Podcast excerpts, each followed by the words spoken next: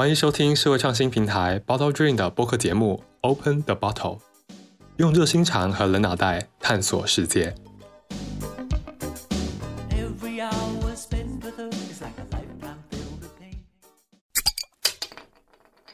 Hello，大家好，欢迎大家收听本期的 Open the Bottle，是阿菜和我一起聊的呢，是我们团队内部的语言包容性小组的几位成员：楚潇、小狗，还有舒婷。几位跟大家打个招呼吧。小狗先来我怎。么感觉？Hello，大家好，我是小狗。阿菜这样一说，我感觉台下已经坐了一百个人一样紧张，怎么回事？呃，我我是 被楚萧拉进语言包容性小组的。我以前是个呃语言很不包容的人，可能会被大家网暴的那种。谢谢。Hello，大家好，我是舒婷。嗯，我也是被楚萧拉进语言包容小组，以前没有意识到这个问题过的人。大家好，我是楚萧，呃，我是发起这个小组的人，但是自己也没有做得多好。嗯，语言包容性小组就是今晚语言包容性或者包容性语言会成为我们关键词，对不对？那是不是楚萧先帮我们解释一下究竟什么是语言包容性？好啊，楚萧解释吧，因为阿菜是唯一没在这个小组。好，我在一个网站查了一下它的官方定义，就是，嗯，避免使用某些视为排除特定人群的表达或者是单词的语言。嗯，大概就是力求不歧视某种群体，也呃不固化就是一些社会的陈规。但是按照我个人的理解，好像包容性语言它其实不仅仅是关注语言的，语言好像它就像一个社会问题展露出来的冰山一角。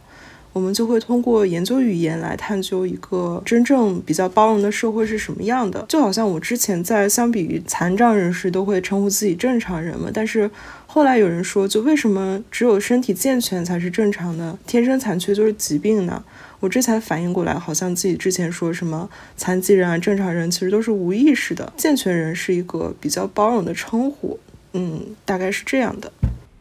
我们团队内部是什么时候成立了这么一个研究包容性语言的小组？我关注语言包容性是挺久了，有快两年的时间了。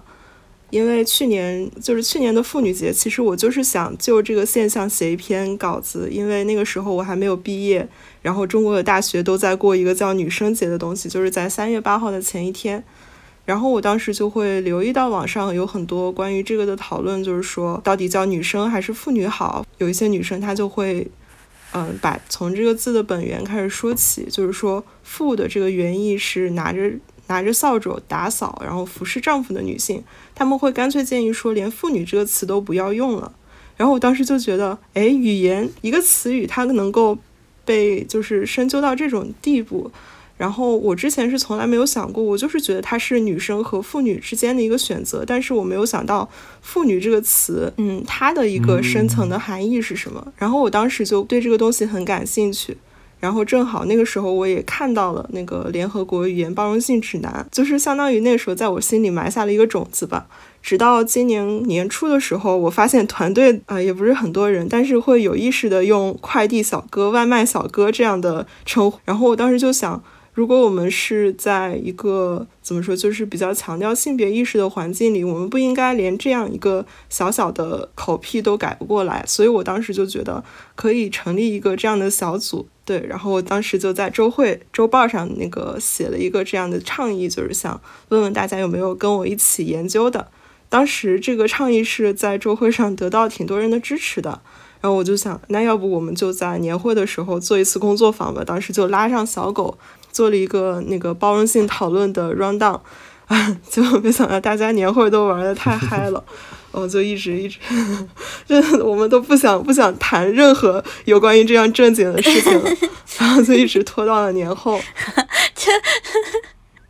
就是当时年会之前，就是弄得特别正经，还要写个 round down 很仔细的那种，好像是个工作的活儿。然后结果年会当天，我就一直在问楚萧，咱们明天几点呀？然后楚萧就是说看了看大家癫狂的状态，说明天再说吧。然后第二天，我好像我有记得，我早上去问他，咱们今天还做吗？然后 就好像就是说了什么，算了吧，就就这样。我我估计有的观众可能现在都已经有开始有点纳闷了，就是因为刚刚楚肖有提到说快递小哥、外卖小哥嘛，这这个有什么问题？这两个词？就是因为送快递和送外卖的不仅不只是男性，还有相当一部分的女性。就是有一天我在看视频的时候，看微博视频，就是有一个外卖员他在街上被撞了。那个那个外卖员明明就梳着头发，然后身材凹凸有致，呃，也不是凹凸有致，反正就是能够明显的明显的看出那是一个女性，那真的是一个女性。但旁边就所有人好像都得了失语症一样，就所有人只会说，哎，这个小哥他流血了，这个小哥他不行了。我当时就觉得很恐怖，明明是一个女性，她却。只能只能背负着一个小哥的身份，然后等待救助。我觉得这是一个很可怕的事情。当时我们在说这个的时候，舒婷她正好在搬家，然后就在找那个家政服务人员。她也跟我们说，就是在他们的官方平台上都会称这个家政工为阿姨。然后她看到有一个男性是三十九岁的一个嗯河马的工作人员，然后那个上面的站位符也是此阿姨信息需要修改。然后我们就会觉得，就是这种用单一性别来指代某一个呃职位的现象，其实很普遍，这也是一种刻板印象。当一个行业长期给人的刻板印象是某一个性别所主导的时候，那我们是不是应该也要用一个通称，然后去尊重这个性别中这个这个行业下没有被看到的那些性别的人？就比如说保洁员和外卖员，还有一些是那种。人们会强调司机、法官和警官、主席这样的词为女司机、女法官、女警官和女主席，这个其实也是一种不太包容的体现，因为他们可能会默认这几个职业它通常是以男性形象出现的，所以说女性一个女性担任这样的职位就有一点点特例，然后就没有没有没有给女性从事这样的职业一个更加包容的社会舆论环境吧。呃，我感感觉是不是？呃，不包容的语言表达，它往往其实是跟刻板印象，它其实是绑绑定在一起的，它似似乎是一直配套的出现。我会这么去表达，然后冒犯了你，或者是让你觉得好像就是不是很包容，其实是因为我有某一种刻板印象存在，可以这么理解吗？对，刻板印象是个重灾区吧。还有一种情况就是，我们很容易陷入自己的文化背景里，然后透露出那种。不恰当或者是过时的信息，嗯，就比如说“妇孺皆知”这个词，我们都知道，过去可能女性她受文化教育的机会，或者说她们受教育本身的就程度就不够，所以说这个词可能在过去比较适宜，但是，嗯，在今天我们就完全可以用“众所周知”这样的词代替，对吧？因为毕竟现在女性她们接受教育的程度已经比过去高很多了。嗯，就还有什么头发长见识短啊，女人干的活啊，这些词其实就是我们，嗯，觉得已经跟不上时代的表达形式，其实都是不太包容的体现。但是我也想到，我们为什么会讲话不包容？呃，我记得以前是出现过有用残疾人当呃笑声来打趣的。残障者，sorry，就是有用残障者来他们的躯体的不便，然后来开玩笑的，然后当时是遭到了一波微博上网友的抵制吧。然后，但是这让我想到，其实从小到大，我身身边的很多人，他们都是喜欢开这种玩笑的，然后大家是很喜欢哄堂大笑的。我刚刚想说的，其实就是我们，我们之前为什么意识不到自己的语言会对某一些人冒犯，因为我们根本看不见他们。但是我们现在能够通过互联网，就是通过人人都是都都是一个自媒体的这种环境，我们能够看到更多的人的境遇。那我们其实就可以知道，我们的某一些语言，它呃产生的这个社会背景，它本身就是一个忽视那些少部分人的一个社会背景。那我们就会有意识的去选择我们的语言，它应该是怎样的。那你们几个平时在生活中有没有说被一些比较不包容的表达冒犯过，让你们自己很生气这样子？就是我们公司很经常出现的一个场景，就是我们公司因为大部分都是女生嘛，嗯，很多情况下其实公司里会只有阿菜一个男性，然后我们公司呢，他中午会一起吃饭，所以有的时候我们也会邀请一些朋友啊，或者刚好来的蹭饭的人啊，一起吃中午饭嘛。那这时候如果跟我们不算是非常呃非常熟悉的人，他就会。发现这个场域里面大部分都是女生，只有阿菜一个男生，然后就会下意识的有一些调侃，比如说，嗯，哇哦，阿菜你好幸福哦，那么多女生啊，嗯，这个事情我想起来了，我现在很不舒服。嗯所以在当就是类似这个样子在现场吗？在你在没有没有太大你在。现场，你你的表情非常尴尬，然后哦所有人都很尴尬，应该说，嗯，但是这个这个事情其实呃发生过好几次了吧？就是其实，嗯，对，就是发生过好几次。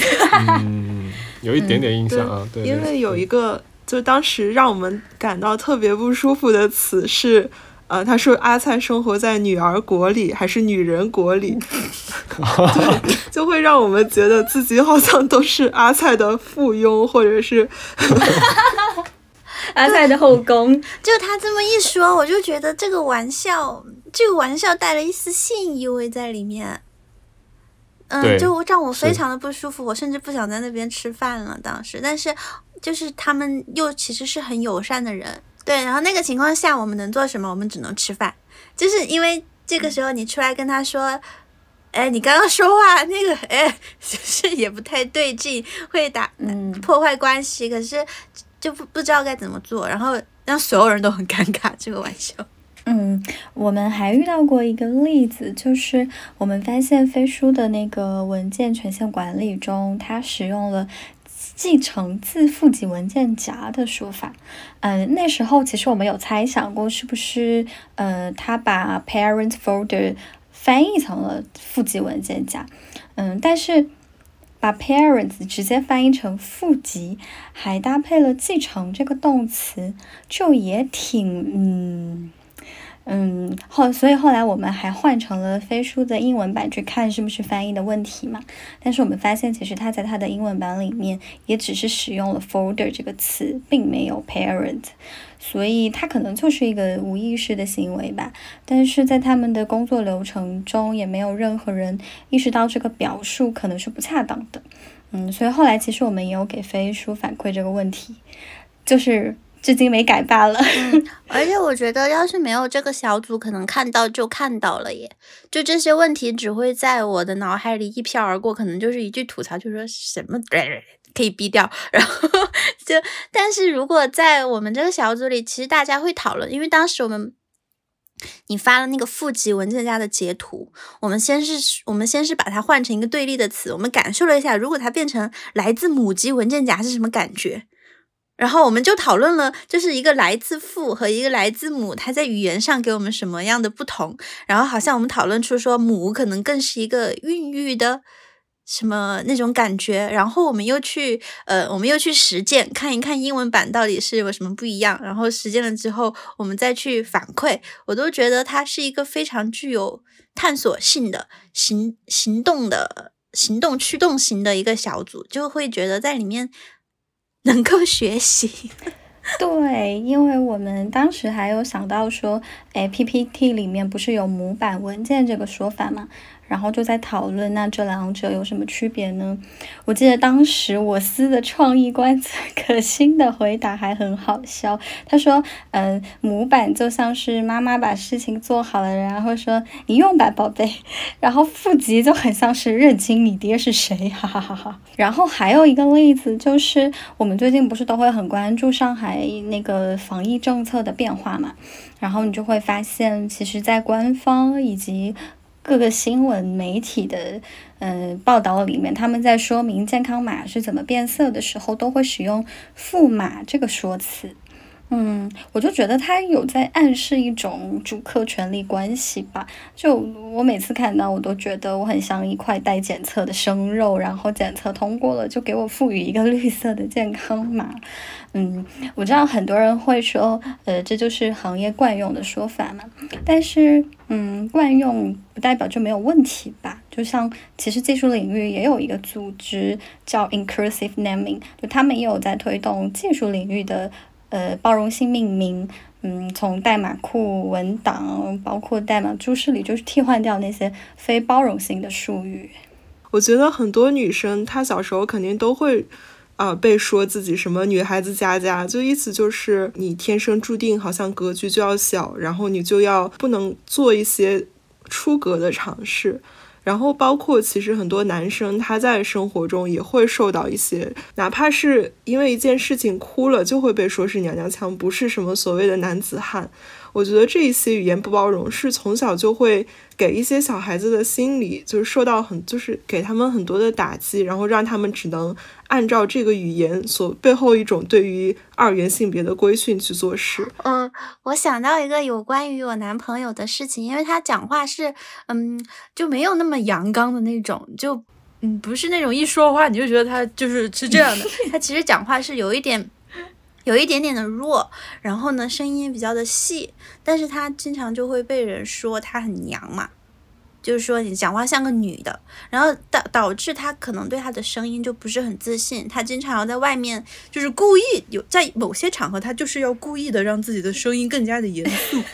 然后有时候他也会反复的问我，他说你觉得我这样讲话会不会有点太太太太夹子音了，太娘了？就是他整个的不自信就会蔓延在他。他的这个表达里，我觉得其实对他对一个男生来说，其实人格打压的应该也是挺不舒服的。嗯嗯嗯嗯，对，就不包容的语言，就好像能够在你小时候限制你自我意识的发展，然后长大了也很有可能摧毁你的自信心。呃，从包容性小组成立到现在，应该大概三个多月了。那这这这大概一个季度里面，你们自己每个人在生活中，比如说练习啊、践行啊，有没有什么新的感受？或者是有没有遇到什么挫折，可以跟我们好恐怖、哦，一个季度。Q 二结束了，你对这件事情有什么总结？复盘一下你的 OK 啊。对总结一下 Q 一的成就？嗯，我的感受就是加入包容性小组之后，会发现一些我们应该关注的命题，它算是真正的走进你的日常里了吧？比如性别平等，嗯，代际问题、流动人口等等这些问题，以前我们想要讨论它，那要么是发生了一个社会事件，要么就是这些问题的研究领域有了一个重大成果发布。但是你会发现，这些讨论它都是被动的，而且对比起三百六十五天的日常，它也是很稀缺的。嗯，而且它的讨论门槛也很高。你想想啊，社会事件现在基本一天一个反转，你想要实时的跟进这个事态变化，嗯，本身就比较困难。那嗯，学术研究更加咯，你想要跟对方统一一个讨论的上下文，也是一件很困难的事情。但是包容性小组分享的东西，因为它都来自日常，所以嗯，你基本上读完就懂。但是我们的讨论却可以由它引申出来很多我们对背后议题的思考吧。它也给了我们一个线索，可以去比较主动的搜索、学习一些东西吧。我觉得首先第一点是我能够看到我们这个小组，它不仅仅是有一个。不仅仅是一个关注语言的小组，它更像是我们公司集体讨论性别议题的一个小组。就很多时候，呃，我们的创意官 崔可欣，他会在群里发一些无关语言的一些东西，但是就会觉得，就是一些比较，嗯、性别议题的时事热点。其实我觉得这个也是蛮必要的，因为可能我们。呃，每个公司或者说每个组织内部，除了专门研究性别的，肯定是我觉得会缺乏一种缺乏一种可以放心大胆的讨论探讨性别的一个场所。但是我觉得这个小组暂时就扮演起了这样一个场合的作用吧，我觉得还是挺好的。就大家可以有一个呃公司级别的或者说组织级别的一个专门的地方去。嗯，毫无顾忌的去发表自己关于一些性别议题的看法。嗯，还有一个就是，我也不知道是不是语言包容性小组的促进作用，但是我觉得大家会更愿意去关注，比如说女外卖员或者是一些那个阳性患者啊之类的事情。我之前也在就小组中说过，我觉得如果没有人指出外卖小哥的用法不包容的话，可能我们就不会在今后那么多的关注外卖女骑手。如果没有人指出阳的用法不合理，我们就不会作为未感染者跟阳性患者如此共情。我是觉得，就是在每次在群里看到大家在讨论，嗯，某一个节目中谈到女骑手，或者说，呃，就是甚至是在讨论他们切身的一些故事、数据的时候，其实我都挺惊喜的。但是最近不知道为什么，我们公司又 形成了一种风气，就是好几个人，就小狗有一天。啊、下午跟我说，楚萧，我忏悔，我刚刚不小心骂娘了，然后，然后，然后，然后那个同同一天还是前一天，我们的呃创意官崔可欣老师也跟我说，楚萧，对不起，我刚刚骂娘了，但是我也骂爹了。对，然后就我当时，而且他们两个都提出了一个很奇怪的要求，就是想把我跟他们的聊天记录转发给对方。我就想，那要不是拉个群算了吧？然后我们就真的拉了一个忏悔群，就每天在群里对忏悔自己某一些什么，就是呃，比如说对女性不平等的一些骂人的举动。然后我们还在这个群里就是深入交流了一下，为什么会说脏话，脏话它的起因是什么，为什么会觉得脏话具有侮辱性，这个就就就会让我觉得还是就是虽然在当时可能没有立竿见影的起作用，但是后来大家会意识到这个问题，并且会主动的探究我们在日常生活中的表达之中有哪一些是可以改进的更好的点。就这个并不是我的要求，而是大家在日常生活中的实践，嗯、自然而然产生的。就会让我觉得特别 欣慰，就有一种老母亲的欣慰的感觉。而且我司创意官崔可欣还莫名其妙的在那个忏悔群里发起了一个二十四小时不说脏话训练，然后我说到底是平常有多爱说脏话才会发起这种挑战？然后二十四小时之后，我们群里的人竟然就由我司创意官崔可欣开始带头忏悔，今天不由自主的说了几次脏话，还附上截图。就就它其实不是一种，真的不是一种很严肃的氛围啦，就是在感觉是在玩乐中学习。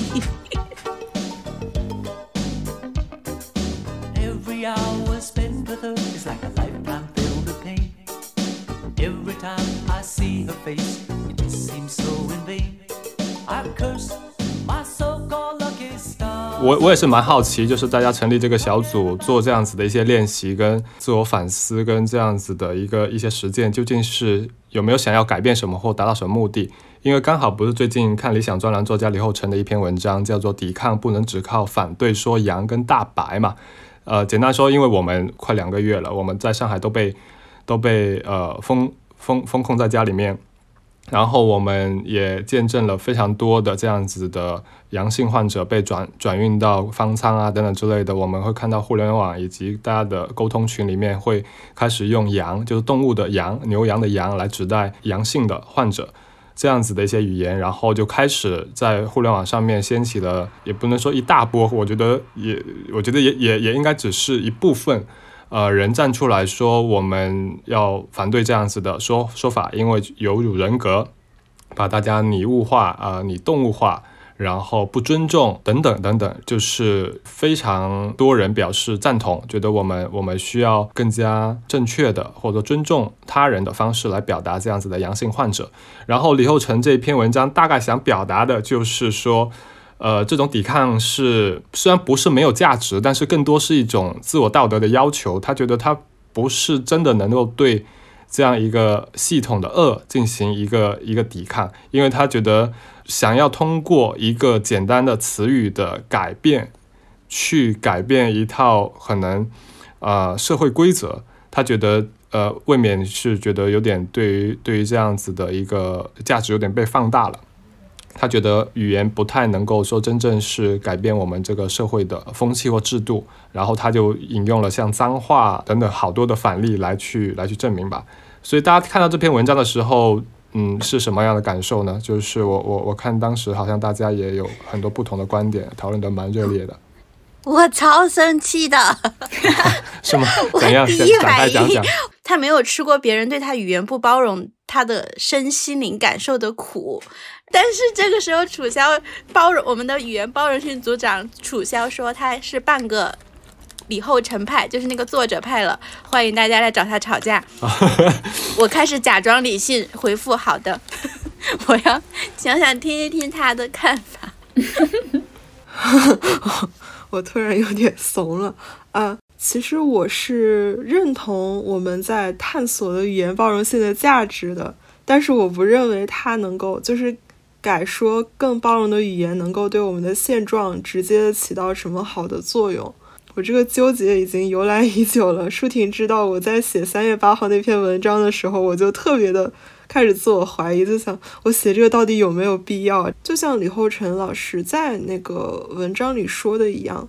对他会很怀疑语言会直接的在生活中起作用，仅仅因为一个词汇的某种内涵就扭转我们的看法和行为。我当时也在想，我们好像单纯的抵制“小洋人”这个说法，或者说抵制“洋”这种，嗯，对对人矮化的、对人物化的说法，那就能根除邻居间的那个猜忌和隔阂了吗？然后方舱就能更温柔的对待患者了吗？我觉得显然是不实际的。我们现在在提倡的这个语言包容性，它可能更是一种就是更长线的解决方式，而不是现今我们可以去。实际改变某些大的方向的一个行动途径吧，所以我会觉得我们现在做的事情虽然有意义，但是好像没有那么大的意义。嗯，我也想说一下我为什么感到不高兴。我后来也去梳理了一下，第一个原因就是我感觉我们在做的这个事情，或者说那一篇呼吁大家不要这么去称呼嗯其他的阳性患者的那篇文章，它的最终的目的并不是想通过这个掀起一番什么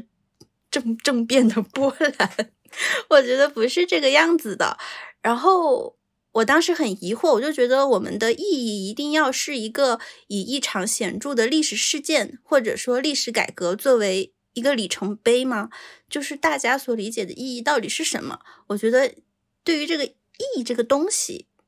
可能这两篇文章的作者已经是很大相径庭的理解了。如果如果是在这种不同的背景下进行辩论的话。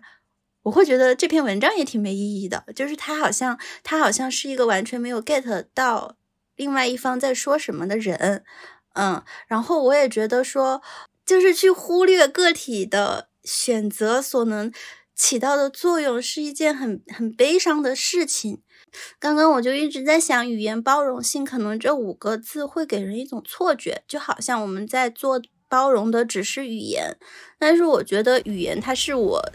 至少对我来说，它是我思维的一个导出，就是我怎么想的，它会从我的嘴巴里体现出来。哪怕我没怎么想，它是我潜意识的一个表达。而且你要不要说这句话，要不要换一个词，它其实都不是语言的事了。它在我而言，它是一种选择的事，就是它不仅是行为的选择，还是你思想的选择。而如果有十万个人、一百万个人在同时进行。行为和选择上的变化，它就会造成很大的变化。我觉得它不仅仅只是说出来就消失在空中的两个音节，呃，我觉得确实它是会对人的行为造成改变的。而且，我的我当时就想到一个画面，就是哪怕哪怕我们只是。只是在水面看到一点点的小波，就是可能像那种有水蜘蛛爬过去那样的小波，可是但代表这 这个池子它就是在动。但是我不知道李厚成老师他想要的是不是一个巨浪把路边的一百层楼的大厦给掀翻的那种那种浪花。然后我觉得如果没有那个波动的话，最后那个浪它也不会出来。这是我的 看法哦。By the way，今天搜到了马丁路德金的一句话，说：“You can do small things in a great way。”谢谢，我的演讲结束了。感谢小狗，本次播客也可以结束了，做了很好的 ending。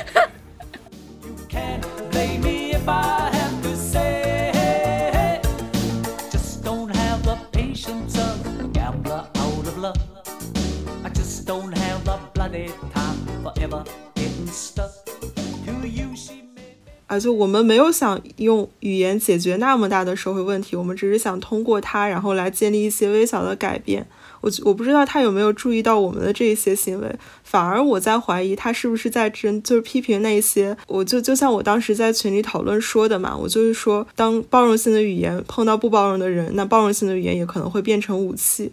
我后来在采访那个有一个嘉宾的时候，他也说，如果你面前是一个就是。嗯，就快要饿死的老人，然后他跟你说啊，刚刚那群大白怎么怎么样？你你会先你会先帮助他呢，还是会先纠正他这个用语呢？就很多人他是会，我觉得有一点拿着鸡毛当令箭，他们会觉得就是，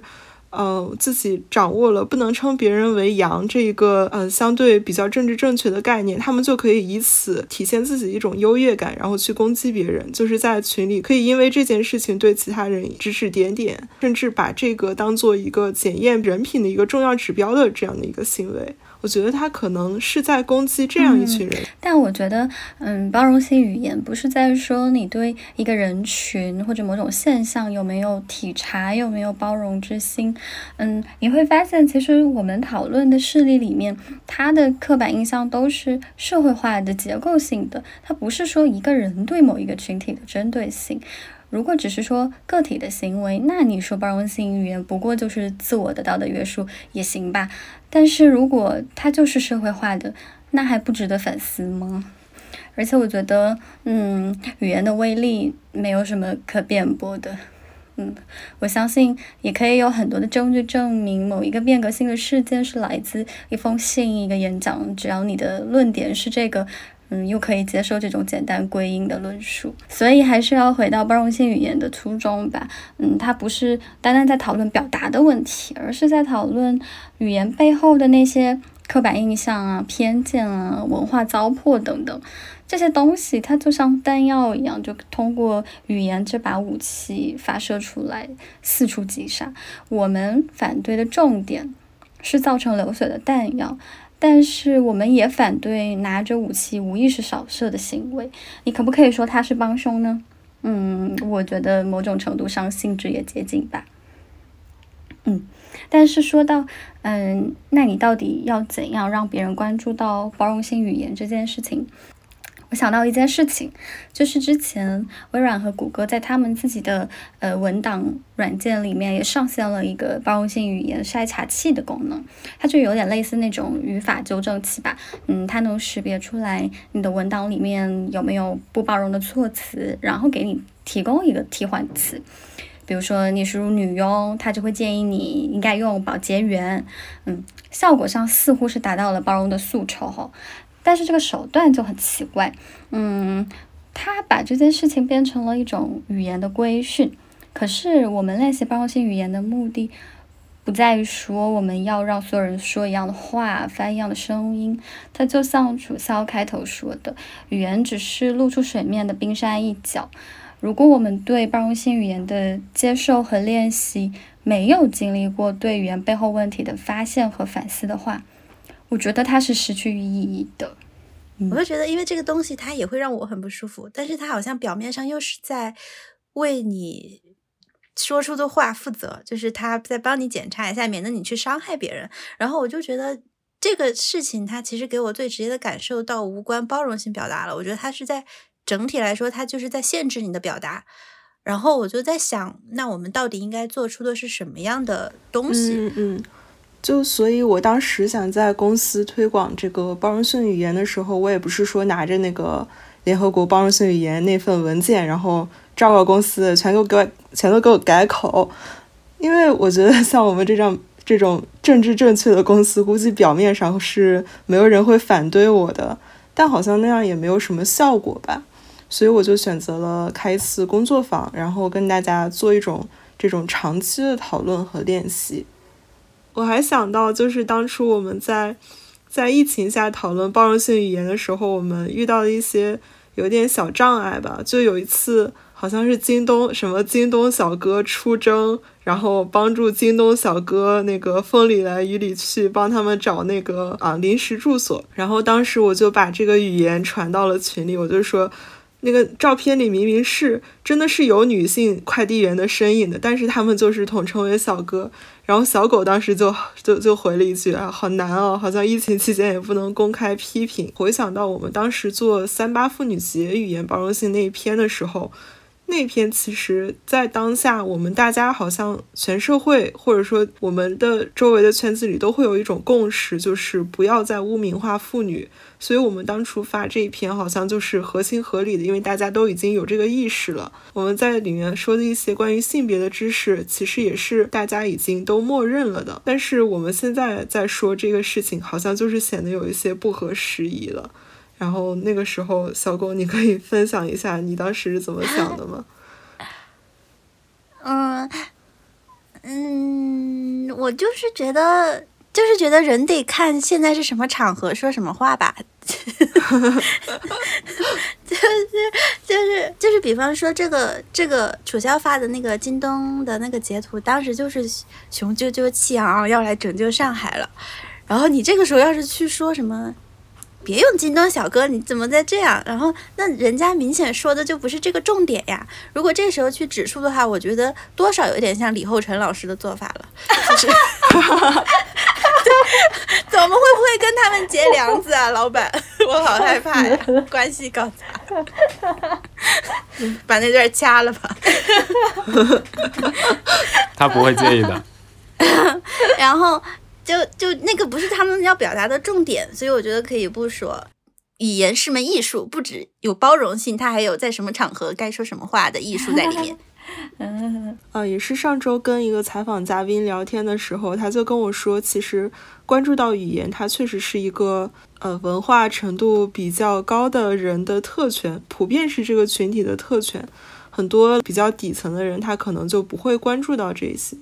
然后，同时我们在互联网上发声，我们可能针对的受众也是比较狭窄的，不会让很多的人，就是大部分的人都知道，就可能还是在一个小圈子里自嗨，或者是找自我认同的一个体现。他跟我说完以后，那我说，那你有什么行动建议呢？然后他就是真真实实的做一些什么，比如说帮一个老人免于饥饿，然后帮一个群体就是。呃，争取更好的权利，他觉得这个才是实实在在有效的。那我也在疑惑，就是好像这个也成了当下的必要和非必要了。是不是我们把当下的精力更多的拿出来做一些，呃，就是拯救生死、就解决这个方面的问题的时候，会更有意义一点呢？我一直认为，我们当下一旦是我们在讨论社会议题、环境议题，就是所谓的公共议题的时候，我们其实就已经在讨论一个，它是有一个更复杂的一个系统，背后其实影响它的因素其实非常多。它不是你自己在家里面没有倒垃圾这个问题，你自己去倒垃圾做这个动作就能够解决。所以要应对复杂的议题，它一定是需要另外一套，就是更加综合的系统或一套更加严密的分工。我们有人做这个，有人做那个。我经常会把我们想要去解决一个议题，当做是一场在一场球赛，一场在球场上站在不同的位置的球员，每个人在踢不同的位置。我知道射门进球才是最重要的，但没有没有没有可能所有人都去当前锋。啊，没有人守门，没有人当后卫，他没有没有形成一个非常多角色、多技能，然后多背景的这样一种协作，他是不可能去打下这样一个更加复杂的一个球赛，因为对方也是一一套复杂的系统。我们反而会去提出说，站在你自己的位置去做出力所能及的改变。你现在是一个什么样的角色？学生有学生能够做的，你是一个呃老师，呃上班族，或者是一个。呃，哪怕只是一个你觉得你的工作似乎很微不足道的一个某个行业的从业者，你都似乎能够去尽自己所能去做点什么。而语言其实是每个人，我会觉得它是最容易去做的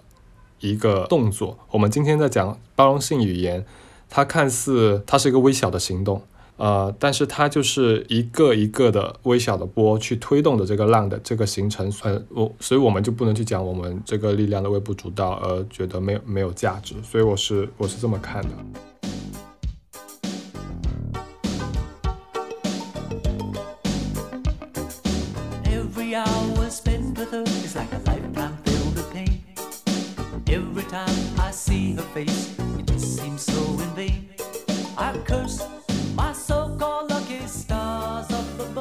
哎，我忽然想起来，就是之前，呃，有有人批评包容性语言的人说，只有女权主义者和政治家才会使用包容性语言，因为他们背后带着很强的政治立场和政治诉求。就是也会有人把包容性语言把它，嗯，当做是一种一种干预，就是他就是想让大家能够唤醒对很多还正在经历着。排挤、暴力、不平等的这样状况的人的关注，嗯，他在这种意味上，他有一点像一种呃，也有一点点反叛精神的语言吧。我刚刚有很多不包容的想法在在脑子里飞过，但我决定不说。啊，但是我觉得，其实女权主义，我最初也是觉得它只是在关注呃生理性别或者是社会性别上，就是这样的女性的境遇或者说他们的权利。但是后来我接触到，哎，正好就是我接触到语言包容性以后，我就会觉得，其实女性主女性主义或者说女权主义，它就是在塑，就是畅想一个更加包容的社会。我之前看上野千鹤子她写的书里，其实她的观点就是，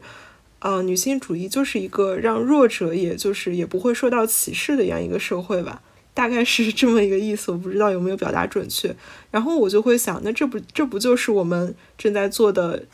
包容有关包容的倡议的精神内核吗？好，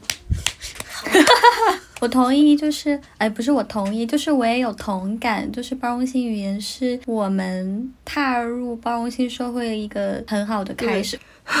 语言就是感觉跟每个人联系最紧密的一环。呃，我之前搜那个包容性语言，哎，我忘了为什么我要搜，好像是因为在干什么事情，干一个活儿的时候，然后当时有一个学者他在对他们学校的人讲。呃，性别包容语言的使用，然后他最后的话我也很想就是说给听众们听。他说：“舌头是我们每个人都拥有的资源，让我们从今天起开始品尝它带来的自由。”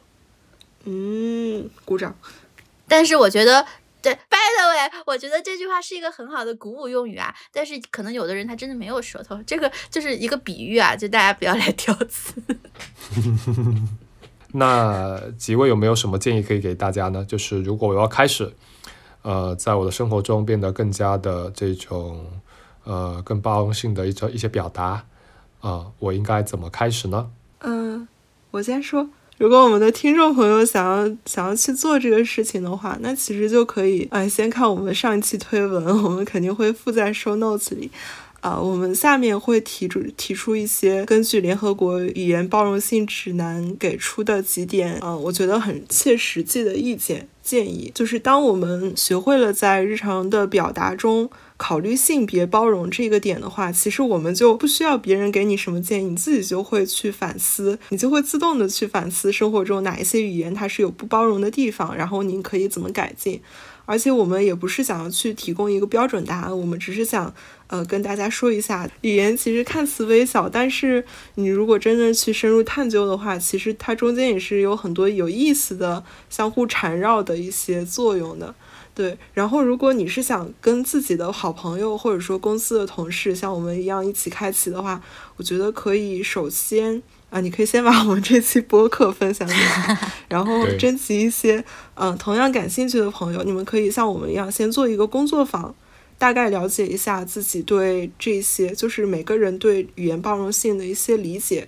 然后之后可以建一个小群，就每一天像像聊天一样分享你们对于生活的一些观察。然后我觉得久而久之，你们一定会做一些，你们一定会做出一些什么事情来的，或者说每个人都会在其中有更深的思考的。它可以作为你们日常的闲谈的一部分，都可以，因为我们自己现在也是这样做的。嗯，我觉得我对比公司的，比如楚萧或者可心小狗这些小伙伴是没有那么的关注性别议题的。对比他们啊，我不是对比普通人。然后，嗯，所以我对包容性的理解没有那么的呃 focus 在性别这个上面，我可能会关注更多我自己关注的议题。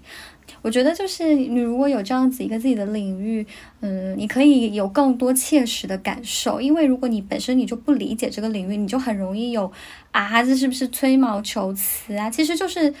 不了解，所以也很难同理嘛。那不如就先从你自己了解、你自己真的关心的领域里面先去思考。然后你会发现，不包容的现象就是无处不在。我完全不担心你会没有任何的发现这个情况。嗯，对的。然后你就可以跟你的嗯想要讨论、想要分享的人进行讨论分享就好啦，也不一定非是同事。你哪怕想跟我们分享也可以，可以在评论里给我们留言。之类的。嗯嗯。呃呃，我的建议其实倒不是说真的自己去实践包容性爱，嗯，其实我刚刚有讲过，就是我其实是希望大家可以勇敢的，当别人说某段话让你有一些奇怪的感受的时候，不要放走那个感受，然后你可以品味一下到底是他的为什么。就是为什么这段话让你难受？那个情绪是什么？然后当当你抓住它的时候，也许你可以用某种方式向对方表达。然后我觉得这样也会对两个人的关系有帮助吧。这也是我自己在实践里发现的。就不要自己默默的把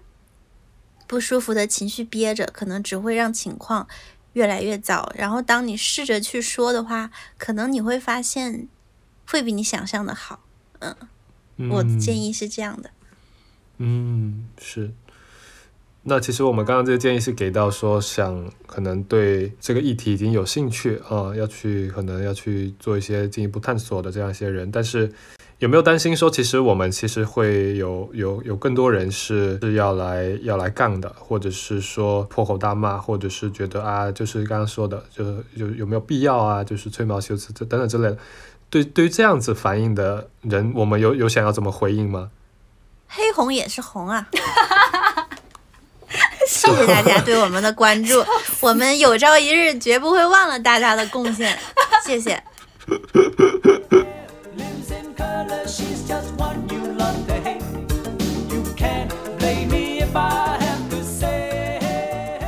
当我们去问任何一个人说你想不想一个更包容、更包容的社会的话，我相信没有人会觉得我不想。呃，所有人都想要更更好的一个生生活环境，更好的一个社会风气。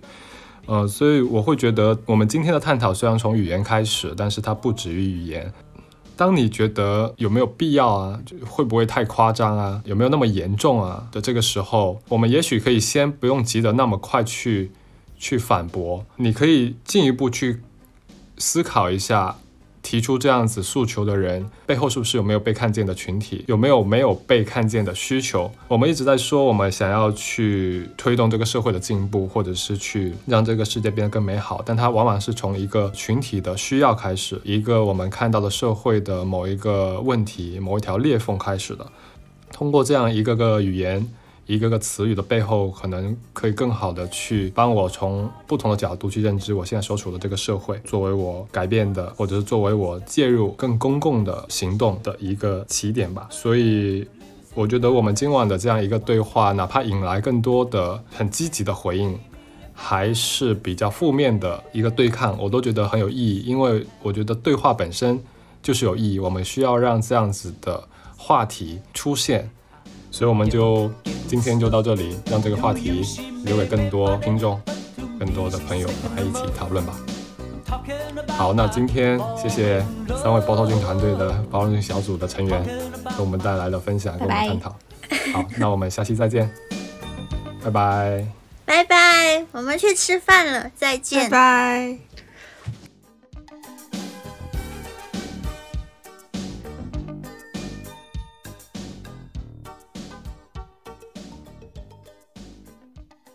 本期节目就先告一段落啦，感谢你的收听。如果你对我们的讨论感兴趣，可以查看 show notes 获取更多信息，也欢迎在评论区给我们留言。这里是 Open the Bottle，我们下期见。